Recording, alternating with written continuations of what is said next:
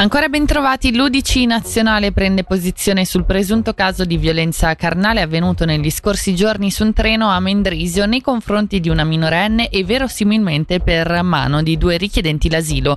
Il partito in una nota si esprime esprimendo esigendo l'immediato blocco di tutte le procedure di asilo in Svizzera, fin tanto che il ministro della giustizia Elisabeth Baumann-Schneider non avrà sotto controllo il caos che vige nel settore.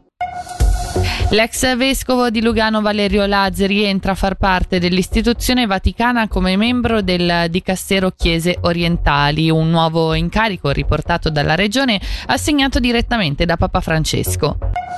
Quattro dimissioni dalla società Rabadana. A lasciare la carica sono stati il vicepresidente Mauro Bissoletti, responsabile della logistica e del numero uno degli eventi del capannone in Piazza del Sole, Paolo De Prati. Assieme a loro anche Isotta Bertinelli e Giovanni Todeschini. Alcuni di loro hanno motivato la decisione riportando critiche all'operato del presidente del comitato.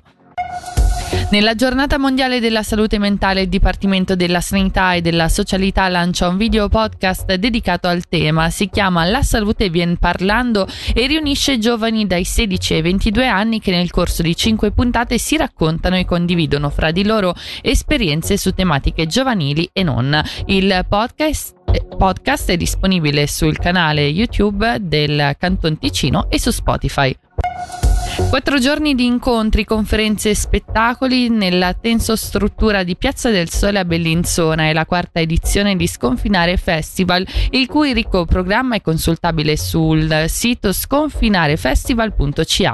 Ad aprire la manifestazione che quest'anno ha il suo fulcro nel tema del tempo sarà giovedì 12 ottobre alle 19 l'attesissimo incontro con il cantautore Francesco Guccini e l'antropologo l'antropologo Marco Aime, come ci dice Valentina Fontana, direttrice di Sconfinare Festival. Allora, è importante dirlo, è una conferenza, non è un concerto perché Guccini non, non certo. canta più e dialogheranno il tema, il, il, titolo è Cantare il tempo andato, che è una citazione tratta appunto da una canzone di Guccini e mh, mm, parleranno del ruolo del tempo sia all'interno della sua produzione cantautoriale che all'interno dei suoi libri, perché lui principalmente adesso si dedica all'attività di scrittura. E questo evento è mh, mm, attesissimo, si può dire, perché appunto completamente sold out.